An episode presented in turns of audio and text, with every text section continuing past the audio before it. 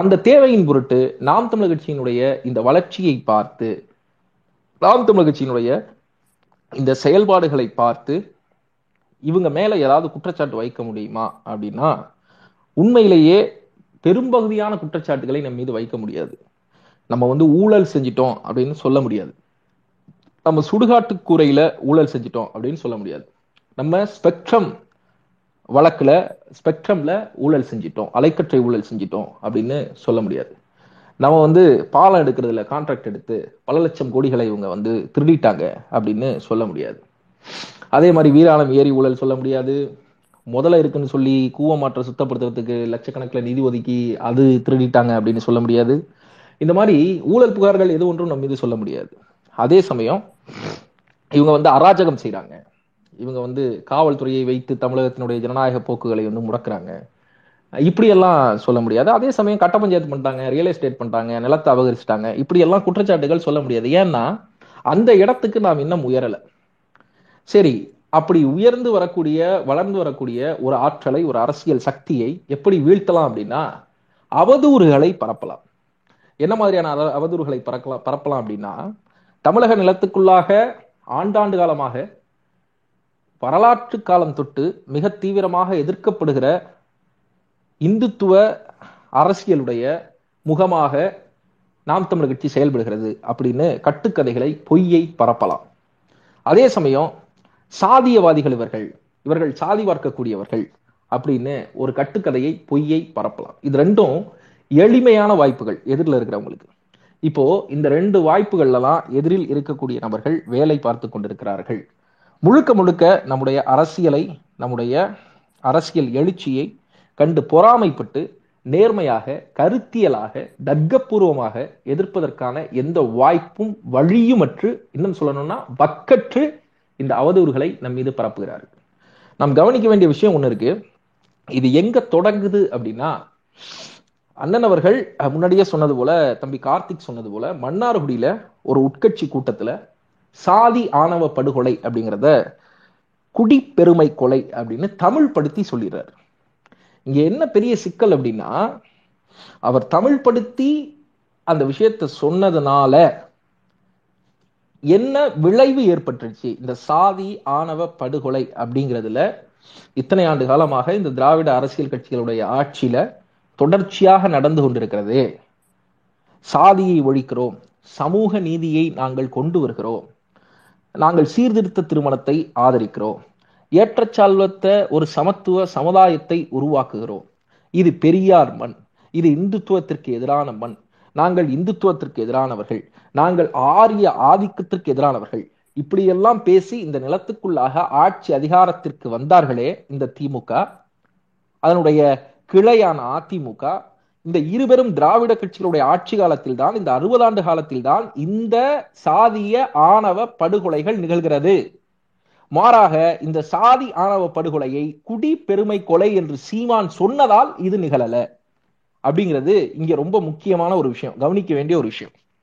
சரி இந்த குடி பெருமை கொலை அப்படின்னு சொன்ன பிறகு இதை இப்போ சமகாலத்துல இந்த தமிழ்நாட்டிற்குள்ள முற்போக்குவாதிகள்னு சொல்லிக் கொள்ளக்கூடியவர்கள் முகத்திரையை அணிந்திருப்பவர்கள் மூன்றாம் தரமான வேலை பார்ப்பவர்கள் நடுநிலையாளர்கள் என்று தங்களை சொல்லிக் கொள்பவர்கள் மூன்றாம் தரமான ஊடகங்கள் நடத்தக்கூடியவர்கள் யூடியூப் சேனல் நடத்தக்கூடியவர்கள் சில அரசியல் கட்சியினுடைய முக்கிய பிரமுகர்கள் அத்தனை பேருமே சமூக செயற்பாட்டாளர்கள் என்று சொல்லிக் கொள்கிற அத்தனை பேருமே அந்த பதினைந்து பதினைந்து நொடிகளுக்கான அந்த ஒரு காணொலியை மட்டும் பார்த்துவிட்டு சீவான் மீதும் அண்ணன் சீமான் அவர்கள் மீதும் நாம் தமிழர் கட்சியின் மீதும் இத்தகைய அவதூறை வன்மத்தை கைக்கு கொண்டிருக்கிறார் உண்மையிலேயே நமக்கு அடிப்படையில எழுற ஒரு கேள்வி என்னன்னா இவங்களுக்கு அறிவு இருக்கா இல்லையா?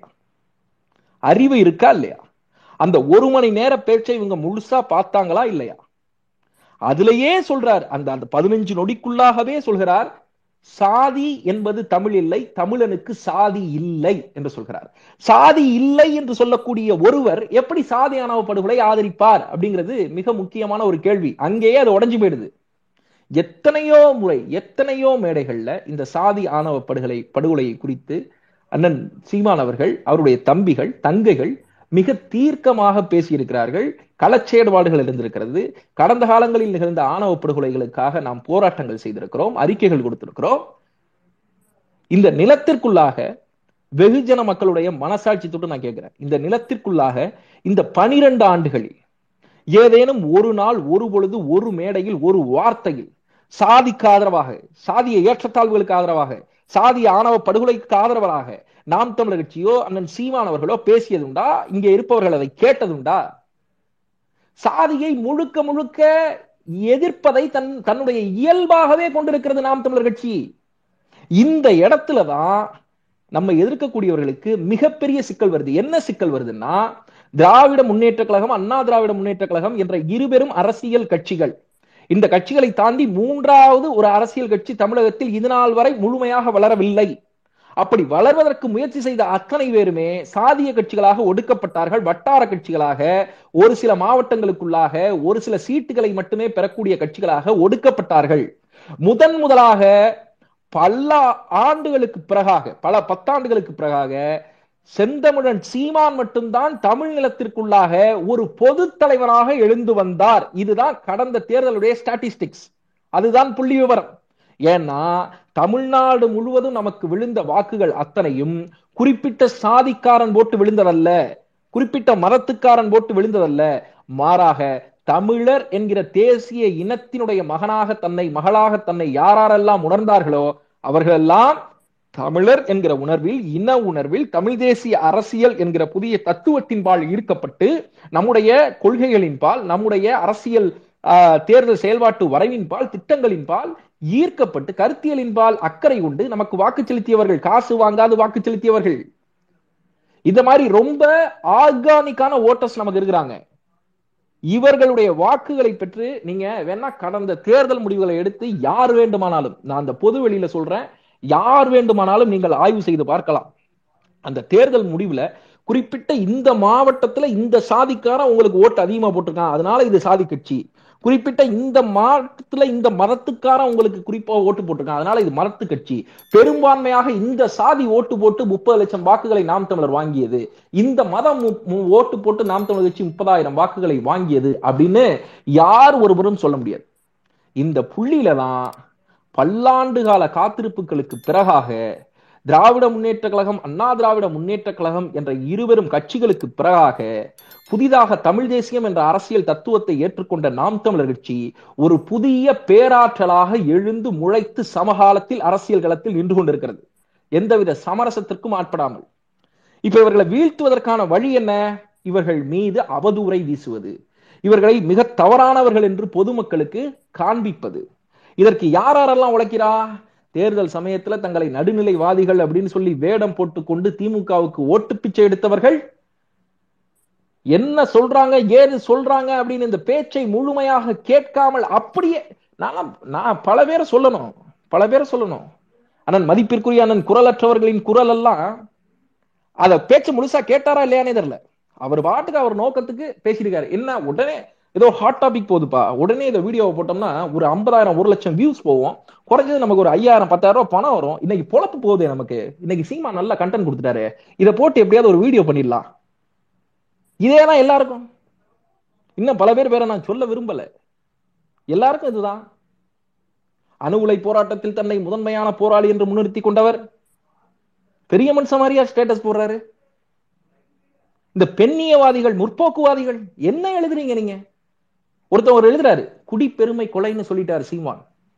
கொலையில் என்ன பெருமை வேண்டி கிடக்கிறது? கொலை செய்வதில் இவர்கள் பெருமைப்படுகிறார்களா? ஏய் சொன்னது என்ன?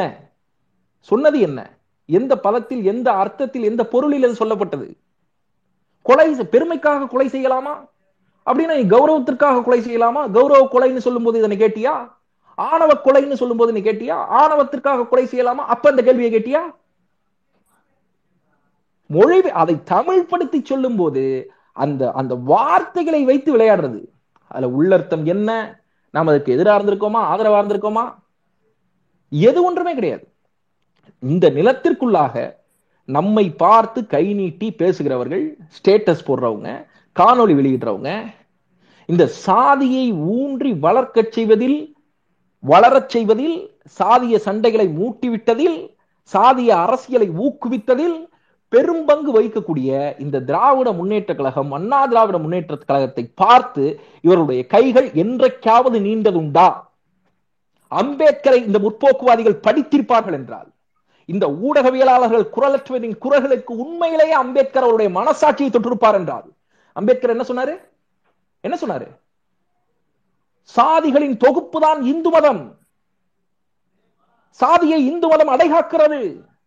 வர்ணாசிர தர்மங்கள் மதத்தை அடைகாக்கிறது இந்த நாட்டினுடைய அமைப்பு முறை அந்த வர்ணாசிர தர்மங்களை அடைகாக்கிறது இந்து மதத்தை ஒழிக்காது சாதியை ஒழிக்க முடியாது.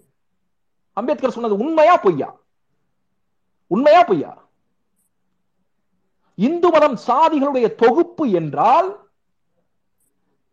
இந்து மதம் தான் இந்த நிலத்திற்குள்ளாக நிகழ்கின்ற அத்தனை கேடுகளுக்கும் ஆதார புள்ளி என்றால் அந்த இந்து நான் இல்லை என்று லட்சக்கணக்கான மக்களை திரட்டி வைத்துக் கொண்டு பொது வெளியில் பேரறிவிப்பு செய்கின்ற சீமான் சாதிக்கு எதிரானவரா? அல்லது தொண்ணூறு சதவீதம் எங்கள் கட்சியில் தான் இந்துக்கள் இருக்கிறார்கள் என்று பேசக்கூடிய ஸ்டாலின் சாதிக்கு எதிரானவரா? இந்த கேள்வியை ஸ்டாலினை பார்த்து என்னைக்காவது ஒரு நாள் இந்த குரலற்றவரின் குரல் இன்னும் உருட்டக்கூடிய எத்தனையோ அந்த நடுநிலை ஊப்பிக்கள் இருநூறு ரூபாய்க்கு உருட்டக்கூடியவர்கள் கேட்டதுண்டா? இது என்ன மூன்றாம் தரமான சார்பு நிலை இது? நியாயத்தை பேசு. நியாயத்தை பேசு. நியாயத்தை பேசணும் இல்லையா?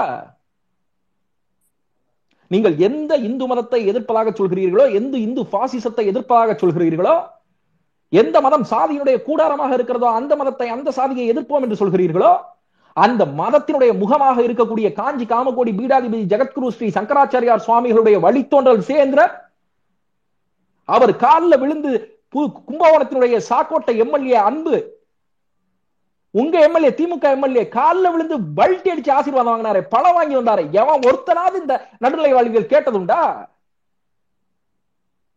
கேட்டதுண்டா என்னங்க? ஆண்டாண்டு காலமாக ஆரிய எதிர்ப்புல இருக்கிறவன் வளர்ந்த கட்சி இது அவர் காலில் போய் விழுவுறீங்களே வெக்கமா இல்ல உங்களுக்கு அப்படின்னு கேட்டதுண்டா? நடவடிக்கை எடுத்ததுண்டா? எடுத்ததுண்டா?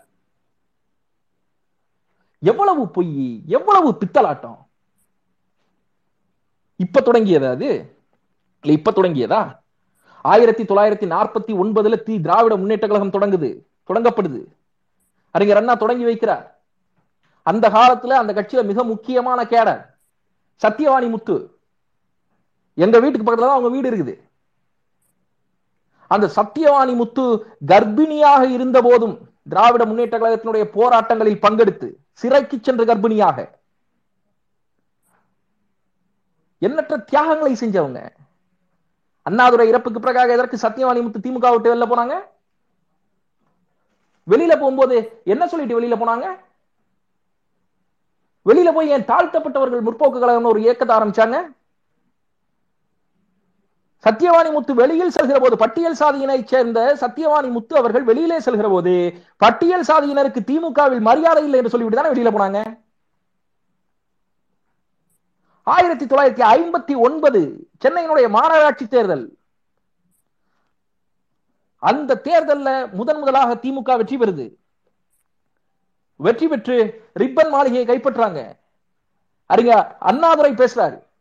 ரிப்பன் மாளிகையை கைப்பற்றி விட்டோம் ரிப்பன் கோட்டையை கைப்பற்றி விட்டோம் பக்கத்துல இருக்கிற செயின்ட் ஜார்ஜ் கோட்டையை கைப்பற்றுவதற்கு நீண்ட நாட்கள் ஆகாது அப்படின்னு பேசினாரா இல்லையா அண்ணா? பேசினார்ல?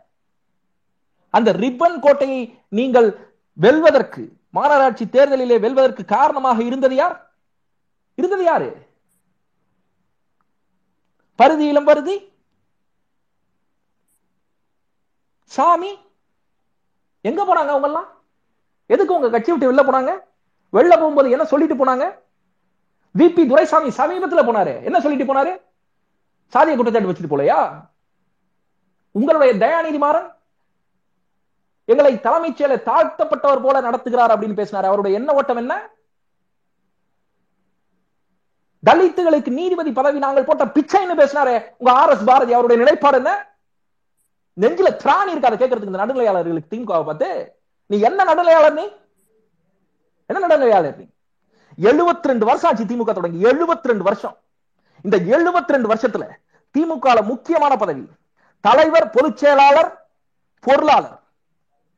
இந்த மூன்று பதவியில இந்த 72 ரெண்டு வருஷத்துல ஒரு நாள் ஒரு பொழுது ஒரு பட்டியல் சாதியை சார்ந்தவரை நீங்கள் அமர வைத்தது உண்டா? பிறகு என்ன நீ சமூக நீதி? நீங்க என்ன திமுக என்ன சமூக நீதி பேசுறது? என்ன ஈர வெங்காயம் பேசுறது இது என்ன சமூக நீதி திமுகவினுடையது? உங்கள் கொடியோடு சேர்த்து அண்ணன் திருமாவளவன் கொடியை கட்டுகிற போது ஏறி அதை அறுத்து கீழே வீசினீங்களா இல்லையா? உங்கள் கட்சி தொண்டர்கள்? உங்கள் தொண்டர்களை ஒழுங்கா வழிநடத்த முடியுதா? வழி நடத்த முடியுதா? யார் இங்க சாதியவாதி? யார் சாதியவாதி? இப்போ மூன்று நாட்களுக்கு முன்னதாக ஜெய்ப்பூர்ல நடந்த கூட்டத்துல உங்கள் கட்சி கூட்டணியில் இருக்கக்கூடிய ராகுல் காந்தி பேசுறாரு. இந்துக்கா இந்தியா இந்துக்களின் நாடுன்னு. அண்ணன் திருமாவளவன் எல்லாம் ராகுல் காந்திக்கு விளக்கம் சொல்லக்கூடிய அளவிற்கு போயிட்டாரு. பிரிச்சு பிரிச்சு விளக்க சொல்றாரு. என்னென்னமோ சமாளிச்சு பாக்குறாரு இந்தியா இந்துக்களின் நாடுன்னு ராகுல் காந்தி சொன்னாரா இல்லையா? அதுதான் பேச்சு. இந்தியா இந்துக்களின் நாடா? இந்தியாவினுடைய அரசியலமைப்பு சட்டம் அப்படி சொல்லுதா? இந்தியா மலச்சர் நாடு இல்லையா? இந்தியா இந்துக்களின் நாடு என்றால் இந்தியாவிற்குள் இருக்கக்கூடிய தமிழ்நாடு இந்துக்களின் நாடா? இங்க இருக்கக்கூடிய திராவிட கழகம் அதை ஏத்துக்குதா? சுவீரபாண்டியன் ஏத்துக்கிறாரா? வீரமணி ஏத்துக்கிறாரா? குளத்திருமணி ஏத்துக்கிறாரா? ராமகிருஷ்ணன் ஏத்துக்கிறாரா? திருமுருகன் காந்தி ஏத்துக்கிறாரா? திருமாவளவன் ஏத்துக்கிறாரா? வன்னியரசு ஏத்துக்கிறாரா? தமிழ் கல்வி செந்தில் ஏத்துக்கிறாரா? சுப உதயகுமார் ஏத்துக்கிறாரா? ஏத்துக்கிறீங்களா? ஒரு வார்த்தை ஒரு வார்த்தை பேசுனீங்களா நீங்க? என்னங்க உங்க கூட்டணியில இருக்கிற தலைவர் அப்படி பேசிட்டு இருக்காரு? இந்தியாவை இந்துக்கள் நாடுன்னு சொல்றாரு. வெக்கமா இருக்கு எங்களுக்கு அப்படின்னு பேசுனீங்களா? கேட்டீங்களா? ஒரு கண்டன அறிக்கை வெளிவந்ததுண்டா? நானும் பார்ப்பனம் தான் பூனோல எடுத்து வெளில காட்டுறாரு ராகுல் காந்தி.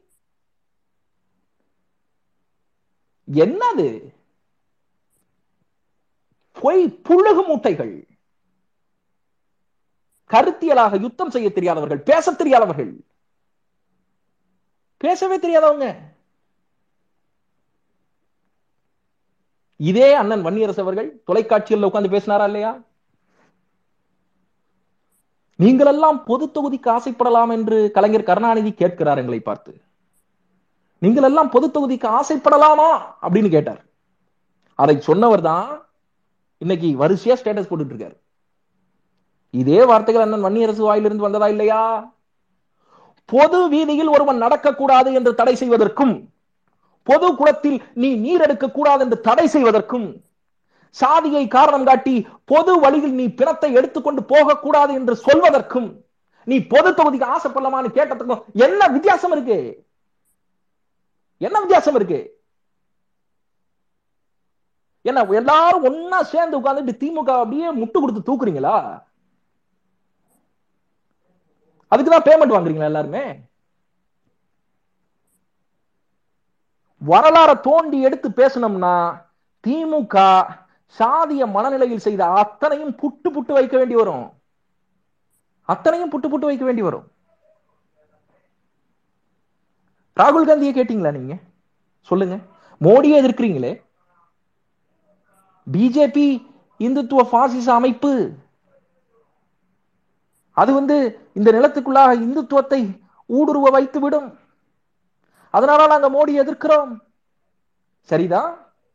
ஆனால் அந்த இந்துத்துவத்தை R S S Bharatiya Janata கட்சியை இந்து மகாசபையை பெற்று போட்ட தாய் அது இதே காங்கிரஸ் இல்லையா? காங்கிரஸ் இந்திய நிலத்திற்குள்ளாக இந்துத்துவத்தை ஆள ஊன்ற செய்வதற்கு வேலை பார்க்கவில்லையா? அப்படி இல்லைன்னு யாராவது சொன்னா அது பொய் சொல்றீங்கன்னு அர்த்தம். பொய் சொல்றீங்கன்னு அர்த்தம். யாரை பார்த்து நீங்கள் சாதியவாதின்னு சொல்றீங்க? நாம் தமிழர் கட்சியை பார்த்து. அண்ணன் சீமான் அவர்களை பார்த்து. தேர்தல்ங்கிறது ரொம்ப முக்கியமான ஒரு இடம். தேர்தல்ல வெற்றி அப்படிங்கிறது மிக மிக முக்கியமானது. அதிகாரத்தை கைப்பற்றுவதற்கான ஒரு இடம் ஒரு ரொம்ப ஒரு ரொம்ப ஒரு முக்கியமான இடம். அந்த இடத்துக்குள்ள அந்த களத்துல நின்னுகிட்டு எல்லா கட்சியும் சாதி பார்த்து வேட்பாளர்களை நிறுத்துகிற போது வாக்குக்கு பணம் கொடுத்து சாராயம் கொடுத்து இலவச வேட்டி சேலைகள் கொடுத்து பிரியாணி பொட்டலங்கள் கொடுத்து உன் சொந்தக்காரன் நிக்கிறான் உன் மதத்துக்காரன் நிக்கிறான் உன் சாதிக்காரன் நிக்கிறான் ஓட்டு போடு அப்படின்னு சாதியை சொல்லி ஓட்டு வாங்கி எல்லோரும் வெல்கிற களம் அது. அந்த களத்துக்குள்ளாக சாதி வார்த்து நீ ஓட்டு போட்டா உன் ஓட்டு எனக்கு தீட்டுன்னு இந்தியாவிலேயே ஒரே தலைவர் தான் சொன்னார். ஒரே கட்சி தான் சொன்னது. அது நாம் தமிழர் கட்சி. சொன்னவர் செந்தமிழன் சீமா நாங்க சாதியவாதியா? நாங்க சாதியவாதியா? எனக்கு முன்பு பேசிய தம்பிகள் சொன்னதுபடி எத்தனை ஒடுக்கப்பட்டு தாழ்த்தப்பட்டு விளிம்பு நிலையில் இருக்கக்கூடிய சாதிய சமூகங்களுக்கு நாங்கள் வேட்பாளராக நிற்பதற்கு வாய்ப்பளிச்சிருக்கோம் தெரியுமா? வாய்ப்பளிச்சிருக்கோம் தெரியுமா? ஆணவ படுகொலைகள் பத்தி பேசுறீங்களே. இந்த ஆணவ படுகொலை தடுத்து நிறுத்துவதில் இந்த திராவிட முன்னேற்ற கழகத்தினுடைய அண்ணா திராவிட முன்னேற்ற கழகத்தினுடைய திராவிட இயக்கங்களுடைய பங்கு என்ன? நீங்கள் திராவிட பூமியாக பெரியார் பூமியாக இதை சுட்டிக்காட்டுவீர்கள் என்றால் இது பெரியார் மண் என்று பித்து பிடித்தது போல பேசுவீர்கள் என்றால் இங்கே சாதிய ஆணவ படுகொலைகள் நடப்பதற்கான வாய்ப்பு இல்லை சாதிய ஆணவ படுகொலைகள் நடக்குது அப்படின்னா இது பெரியார் மண் அல்ல. மாறாக பெரியார் மண் என்று பேசி பேசி இங்கே இருக்கக்கூடிய சாதிகளை மேலும் மேலும் இறுக்கமாக கட்டமைப்பதற்கு இந்த மாநில அரசு ஐம்பது ஆண்டு காலமாக வேலை பார்த்திருக்கிறது. சாதி ஆணவ படுகொலைகள் ஏன் நடக்குது? சீமானதை குடிப்பெருமை கொலைன்னு சொன்னதனால நடக்குதா? அம்பேத்கரை பிடித்த யாருக்கும் தெரியாதா? சாதியான ஆணவ படுகொலைகள் ஏன் நடக்குதுன்னு? இந்த நடுநிலையாளர்களுக்கு தெரியாதா? அல்லது ஆளக்கூடியவர்களுக்கு தெரியாதா? ஒருவேளை முதல்வர் ஸ்டாலினுக்கு வேண்டுமானால் தெரியாமல் இருக்கலாம். ஆனால் உங்கள் மனசாட்சியை தொட்டு சொல்லுங்கள். ஒரு சாதி அமைப்பு ஒரு பெண்ணை தன்னுடைய உடமையாக பார்ப்பதால் பெண்ணை தன்னுடைய முக்கியமான காரணியாக பார்ப்பதால் கன்னியாக பார்ப்பதால் சாதி ஆணவ படுகொலை நடக்குது. ஒரு பெண் வேறு ஒரு சாதியில் இருப்பவரோடு திருமண உறவு கொள்கிற போது அங்கே சாதி உடையுது. அதை தடுத்து நிறுத்துவதற்காக வரட்டு சாதிக்காக சாதிய படுகொலைகள் நடக்குது. அதுக்குத்தான் குடும்ப கௌரவம்னு பேர் வச்சுக்கிறீங்க. அதுக்குத்தான் சோசியல் ஸ்டேட்டஸ்னு பேர் வச்சுக்கிறீங்க. அதுக்குத்தான் பொருளாதார ஏற்றத்தாழ்வுன்னு பேர் வச்சுக்கிறீங்க. அதுக்குத்தான் ஊருன்னு பேர் வச்சுக்கிறீங்க. ஒரு தமிழன் மலையாளியை திருமணம் பண்ணும்போது சாதி படுகொலை நடக்கிறது இல்லை ஒரு தெலுங்கர் தமிழரை திருமணம் செய்யும் போது சாதி படுகொலை நடக்கிறது இல்ல. ஆந்திராவில் இருக்கிற தெலுங்கர் தெலுங்கானாவில் இருக்கிறவங்க தமிழ்நாட்டில் இருக்கிறவங்களோட சம்பந்தம் பண்ணும்போது படம் நடக்கிறது இல்ல. ஒரு கன்னடர் இங்க இருக்கிற தமிழரை திருமணம் பண்ணும்போது நடக்கிறது இல்ல. தமிழ் சாதிகளுக்குள்ளாக நடக்குது. இவர்கள் ஆண்ட இந்த நிலப்பரப்பிற்குள்ளாக நடக்குது. சொல்லுங்க. இதற்கு யார் பொறுப்பெடுத்துக்கிறது? எந்த விதத்துல சாதி ஒழிப்பிற்காக நீங்கள் வேலை பார்த்து இருக்கிறீர்கள்? அப்படியே வேலை பார்த்தாலும் அது எந்த விதத்தில் இந்த சமூகத்தில் விளைவுகளை ஏற்படுத்தி இருக்கிறது? கடந்த காலத்தில் நீங்கள் வேலை பார்த்தீர்கள் ஆம் வேலை பார்த்தீர்கள் ஒத்துக்கொள்கிறோம். இயக்கமாக இருந்தபோது உழைத்தீர்கள் சரிதான். அரசியல் கட்சியாக ஆன பிறகு அதே சாதியை வைத்து எப்படி ஓட்டு வாங்குவது? ஒரு தொகுதியில எந்த சாதிக்காரன் பெரும்பான்மையா இருக்கானோ அந்த சாதிக்காரனை புடி அவனுக்கு சீட்டு கொடு. அப்பதான் அங்க நம்ம வெல்ல முடியும். இது கருணாநிதியே சொன்னது. இது கருணாநிதி சொன்னது. அதைத்தான் இன்ன வரைக்கும் திமுக ஃபாலோ பண்ணுது. அப்படியே ஒரு ஒரு தொகுதியில பெரும்பான்மை சாதியா இருக்கிறவனுக்கு சீட்டு கொடுத்தே வளர விட்டுக்கிட்டு இருந்தீங்கன்னா சாதி பார்த்தே சீட்டு கொடுத்தீங்கன்னா எப்படி சாதி ஒடியும் எப்படி சாதி ஒடியும் இது எல்லாமும் வெற்று அவதூறு. இந்த அவதூறுகளுக்கு நாம் செவிசாய்க்க வேண்டிய அவசியம் கிடையாது. ஆனா நமக்கு மன வருத்தத்தை தர்றது ஒரே ஒரு விஷயம்தான். அரசியல் கட்சிக்காரங்க பேசுறாங்கன்னா அவங்க பேசிட்டு போறாங்க. ஏன்னா அவங்களுக்கு அது தேவை. அவங்களுக்கு அது பிழைப்பு. நாம் தமிழர் கட்சியை வீழ்த்த வேண்டும் என்பது அவருடைய எண்ணம். ஆனால் அவர்களோடு சேர்ந்து கொண்டு நடுநிலை வேடம் போட்டுக்கொண்டு இங்க இருக்கக்கூடிய சில பத்திரிகையாளர்கள் முற்போக்காளர்கள் தயவு செஞ்சு என்ன நடக்குது அப்படின்னு புரிஞ்சுக்கிட்டு பேசுங்க. உங்களிடத்துல இருந்து சமூகத்துக்கு குறைஞ்சபட்சம் ஒரு நல்ல கருத்து வரட்டும். அதை சொல்லுங்க. உண்மையை சொல்லுங்க. பொய் சொல்லாதீங்க. மூன்றாம் தரமான அரசியலை செய்யாதீங்க.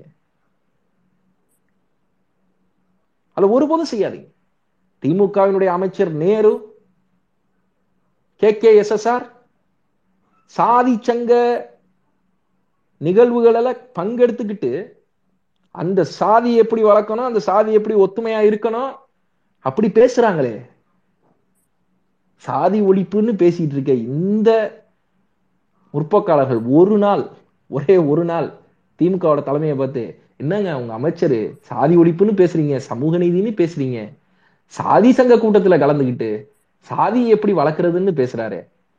இது தப்புங்க. இப்படின்னு சொன்னதுண்டா? வெக்கமா இல்லையா உங்களுக்கு? வெக்கமா இல்லையா? ஸ்டேட்டஸ் போடுறீங்களே ட்விட்டர்ல. ஃபேஸ்புக்ல எழுதுறீங்களே? உண்மையை எழுதுங்க. உண்மையில தப்பு செஞ்சோமா? நெஞ்சு நிமித்தி ஆமா தப்பு செஞ்சோம். திருந்திக்கிறோம். திருத்திக்கிறோம். ஆனா தப்பு செய்யாமல் தவறு செய்யாமல் இவனை தவறானவன் என்ற அடையாளம் காட்டுவதற்கான வேலையை ஒருபோதும் பார்க்காதீர்கள். இந்துத்துவத்திற்கு ஆதரவான அத்தனை பேருமே சாதிக்கு ஆதரவானவன் தான். ஆனால் இந்த நேரத்துக்குள்ள யார் இந்துத்துவத்திற்கு ஆதரவானவர்கள் அப்படிங்கிற கேள்வி இருக்கு. இந்துக்கள் இல்லைன்னு சொல்ற நான் இல்ல இந்துத்துவத்துக்கு ஆதரவானவன். நான் இந்துக்கள் தான் தொண்ணூறு சதவீதம் என் கட்சியில இருக்கிறாங்க அப்படின்னு சொல்ற திமுக தான் இந்துத்துவத்திற்கான ஆதரவானவர்கள். இந்துத்துவத்தினுடைய வலிமையான அரசியல் முகமான பாரதிய ஜனதா கட்சி. அந்த பாரதிய ஜனதா கட்சி இந்திய நாட்டை முழுமையாக ஐந்து ஆண்டுகள் ஆள்வதற்கு முட்டு கொடுத்து தூக்கி நிறுத்தியது இந்த திமுக. அந்த திமுக கொடுத்த ஆதரவில் தான் முழுமையாக ஐந்து ஆண்டுகள் இந்திய பெருநிலம் முழுவதும் பாரதிய ஜனதா கட்சி ஆண்டது. அப்படி ஆளுகிற காலகட்டத்தில் தான் இந்தியா முழுவதும் தன்னுடைய கிளையை வலிமைப்படுத்தியது. R S S Sangh Parivar அமைப்புகள் வலிமைப்பட்டது. அத்தனைக்கும் காரணம் கலைஞர் கருணாநிதி. ஒரு நாள் கேள்வி கேட்டதுண்டா? ஒரு நாள். உங்க மனசாட்சி தொட்டு சொல்லுங்க நீங்க.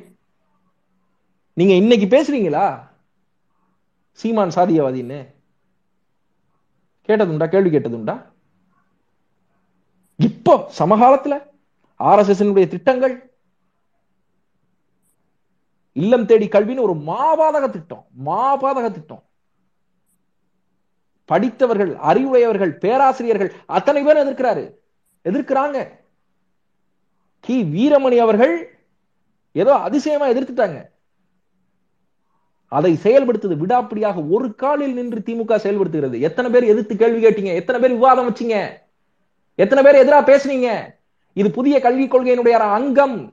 இது இன்ஃபார்மல் எஜுகேஷனல் சிஸ்டம் புதிய கல்விக் கொள்கை இன்ஃபார்மல் எஜுகேஷனல் சிஸ்டத்தை தான் வலியுறுத்துறது. ஸ்கூலுக்கு போகாம டிகிரி வாங்கலாம். எங்க வேணாலும் உட்கார்ந்து படிக்கலாம். ஒரு ஃபார்மல் ஸ்ட்ரக்சருக்குள்ள இருக்கக்கூடிய கல்வி முறையை இந்தியாவினுடைய மதிப்பு வாய்ந்த இத்தனை மக்களை மேம்படுத்தி மேலே இழுத்து வந்த பொருளாதாரத்தில் அவர்களை மேம்படுத்தி மேல் நோக்கி தள்ளிய சாதி இழிவுகளில் இருந்து அவர்களை வெளியில் எடுத்த பெயர் திடுத்த இந்த கல்வி முறையை சிதைக்க பார்க்கிறது மத்திய அரசு ஒன்றிய அரசு. புதிய கல்விக் கொள்கை இல்லம் தேடி கொள்கை இல்லம் தேடி கல்வி. அதை எதிர்த்தீங்களா? இதனுடைய ஆபத்து உங்களுக்கு தெரியாதா? எத்தனை பேர் கல்வி கேட்டீங்க? புதிய கல்விக் கொள்கையினுடைய சிறந்த அம்சங்களை நாங்கள் செயல்படுத்துவோம் சொல்றாரு. கல்வி அமைச்சர் எத்தனை பேர் கல்வி கேட்டீங்க? கடந்த காலங்களில் புதிய கல்விக் கொள்கையில நல்லதே ஒண்ணுமில்லன்னு பேசுறாங்களே திமுக. இப்ப பேசுறது இப்ப பேசுறது பொய்யா? அப்ப பேசுறது பொய்யா? எது பொய்? இந்த மரபுண்டா? ஆளுநர் தலைமைச் செயலரை அழைத்து கேட்கக்கூடிய இந்த மரபுண்டா?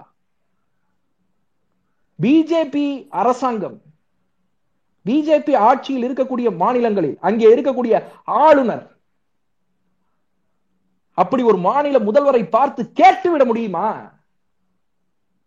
அந்த மாநில முத அந்த மாநில ஆளுநரை அந்த மாநிலத்துக்குள்ள வச்சிருப்பாங்களா? Daily survey report DSR report ஒரு ரிப்போர்ட் கொடுக்குறீங்களே டெய்லி. இன்னைக்கும் இந்த தேதியில இன்னைக்கு கூட இருபத்தி நாலு மணி நேரத்துல இருபத்தி நாலு மணி நேரத்துக்கு ஒரு முறை என்ன நடக்குதுங்கிற செய்தியை தமிழ்நாட்டுல என்ன நடக்குதுங்கிற செய்தி ஆளுநருக்கு கொடுத்துக்கிட்டே இருக்கீங்களே. இது எப்ப பழக்கத்துக்கு வந்தது? எப்ப வந்தது? கடந்த அதிமுக ஆட்சி காலத்துல வந்தது. அந்த அதிமுக ஆட்சி அடிமை ஆட்சின்னு விமர்சிச்ச இதே ஸ்டாலின் இன்னமும் கொடுத்துட்டு இருக்காரு. இது கொத்தடிமை ஆட்சி இல்லையா? கொத்தடிமை ஆட்சி இல்லையா? ஜெயலலிதா இருக்கும்போது கேட்டார்களா? கருணாநிதி இருக்கும்போது கேட்டார்களா? முழுவதுமா கொண்டு போய் தமிழகத்தினுடைய தன்னுரிமையை ஒன்றிய அரசனுடைய கையில காலில் அடமானம் வச்சுட்டு மாரிதாசெல்லாம் இந்த நாட்டுல பத்திரிகையாளரா? மாரிதாசன்லாம் பத்திரிகையாளர்னா அப்ப பத்திரிகையாளர்லாம் என்ன சொல்லுவீங்க? பத்திரிகையாளர்லாம் என்ன சொல்லுவீங்க? நீதிமன்றத்துல கேஸ் போடுது திமுக. கோர்ட்டுக்கு வருது. முதல் ஹேரிங் உடைக்கிறாங்க. ஸ்குவாஷ் பண்றாங்க வழக்க. என்ன வாதாடுச்சு மாநில அரசு?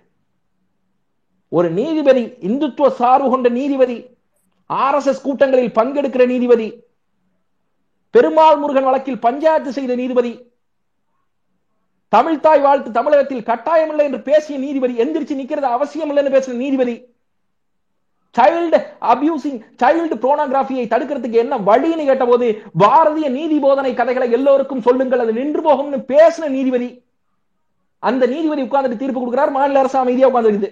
இதுதான் நீங்க இந்துத்துவத்தை எழுக்கிற லட்சணம். இதுதான் இந்துத்துவத்தை எதிர்க்கிற லட்சணமா? சாட்டை துரைமுருகனுக்கு ஒரு நீதி உங்க மாரிதாஸ்க்கு ஒரு நீதியா? ஏன் பாஜபி பிஜேபி நான் மட்டும் வாழை சுருட்டுது திமுக? ஏன் வாழை சுருட்டுறீங்க? ஏன் சுருட்டுறீங்க? உங்க எஜமானரா பிஜேபி? சாதி முத்திரைய நாம் தமிழர் கட்சி மேல குத்தணும்னு ஒருபோதும் நினைக்காதீங்க. அதுக்கு எந்த ஒரு ஒரு ஒரு சின்ன புள்ளியில கூட நாம் தமிழர் கட்சி இது நாள் வரைக்கும் இந்த பனிரெண்டு ஆண்டுகளில் இடம் கொடுத்தது கிடையாது. இங்கே சாதியத்திற்கு எதிரான சாதிய மனநிலைக்கு எதிரான ஒரு சமூக வாழ்வியல் நாம் தமிழர் கட்சியில் சொல்லி தரப்படுகிறது. சாதி மறுப்பு திருமணங்கள் ஊக்குவிக்கப்படுகிறது. சாதிய ஏற்றத்தாழ்வுகள் குறித்த சாதிய தீண்டாமைகள் குறித்த வகுப்புகள் எடுக்கப்படுகிறது. சாதி பார்த்து நாம் தமிழ் கட்சி யாரையும் அணுகிறது இல்லை. எந்த ஒரு புள்ளிலையும் சாதிக்கு ஆதரவாக தமிழர் தான் நாம் தமிழர் கட்சி நின்றது இல்லை.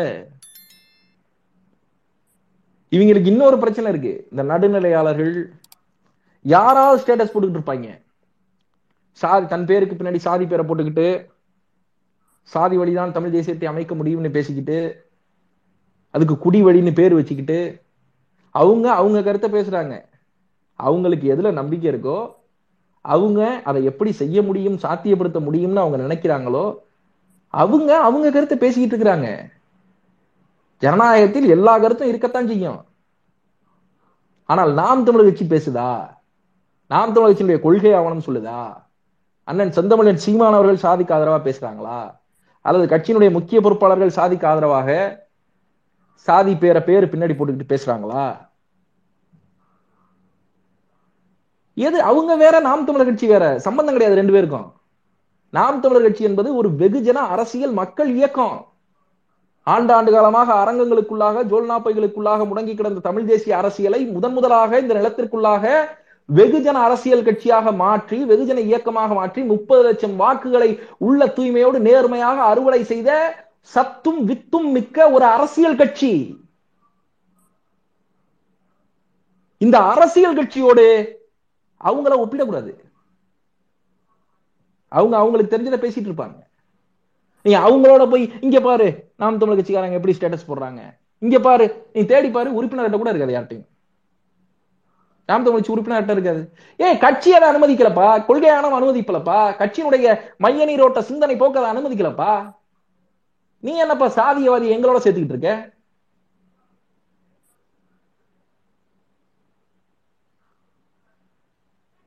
இது எல்லாமும் இங்கே கவனிக்கப்பட வேண்டியது. மக்கள் புரிந்து கொள்ள வேண்டும். மக்கள் புரிஞ்சுக்கணும். மக்கள் புரிந்து கொள்ள வேண்டும். தயவு செய்து இந்த நடுநிலையாளர்கள் என்று தங்களை சொல்லிக் கொள்பவர்கள் பத்திரிகையாளர்கள் என்று தங்களை சொல்லிக் கொள்பவர்கள் திமுகவினுடைய கொத்தடிமையாக நீங்க மாறிட்டீங்க. இருநூறு ரூபாய்க்கு தான் வேலை பார்க்குறீங்க.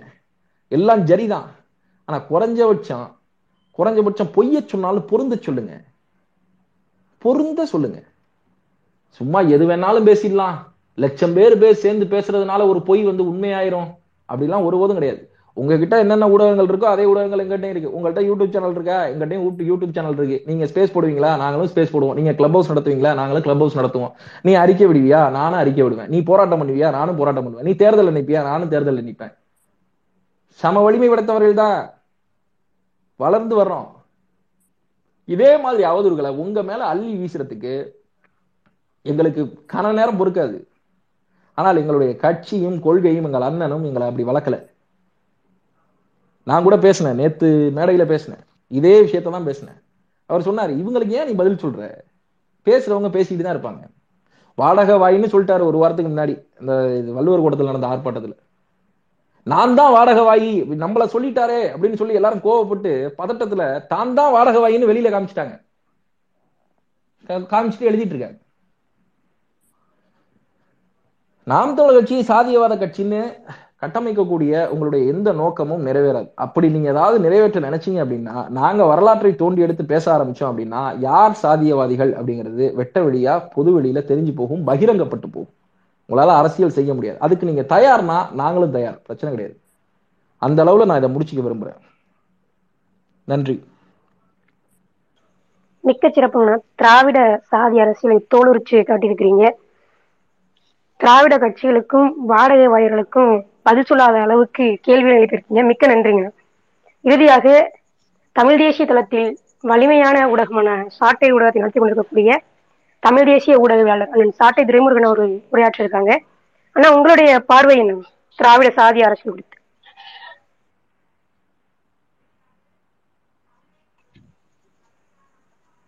அண்ணா? கேக்குதா? கேக்குதுண்ணா தொடங்குங்க. திராவிட சாதி அரசியல் குறித்த இந்த ட்விட்டர் ஸ்பேஸ்ல வந்து கலந்துக்கிற அனைவருக்கும் என்னுடைய அன்பு வணக்கம். கேட்கலையா அண்ணா கேக்குது நல்லா ஆ. கேக்குதுடா தம்பி கேக்குது பேசு. சரி சரி சரி. ம். மரியாதைக்குரிய சகோதரர் துருவன் அவர்களும் தம்பி இடுமோனம் கார்த்தி அவர்களும் பேசுறதை நான் முழுமையா கேட்டேன். ரெண்டு பேருமே வந்து திராவிட சாதி அரசுடைய ஒரு முழுமையான முகத்தை வந்து பேசிட்டாங்க. இந்த கடந்த ரெண்டு நாட்களா நான் முழுக்க இந்த ட்விட்டர் சமூக வலைதளங்கள்ல பாக்குற போது அன் சீமான் அவர்களுக்கு சொன்ன அந்த கருத்தை வந்து கடுமையாக அந்த பதினோரு நொடிகளை வந்து பரப்பினாங்க. அதுல நான்- அதுல வந்து ச- கௌரவ ப- அந்த ஆணவ படுகொலை அந்த கௌரவ படுகொலை இதை வந்து குடிய பெருமை என்று நான் சொல்லுவேன் அப்படின்னு சொல்லியிருந்தாரு. ஒரு தூய தமிழ்ல வந்து அதை மாத்து ஒரு சொல்றோம் அப்படிங்கிறாரு. நம்ம வந்து லெமன் சாதம் ரெடி அப்படிங்கறத வந்து நம்ம வந்து தூய தமிழுக்கு மாத்துங்கிற மாதிரி அது ஒரு கொலையை நம்ம ஆதரிக்கல. அந்த சொல்லாடல் கௌரவம் ஆணவம் என்பது வந்து அது வடமொழி சொல்லா இருக்குது. அதனால அதை வந்து பெருமை அப்படின்னு சொல்லுவது சொன்னாரு. அதை முழுமையாக யாருமே கேட்காம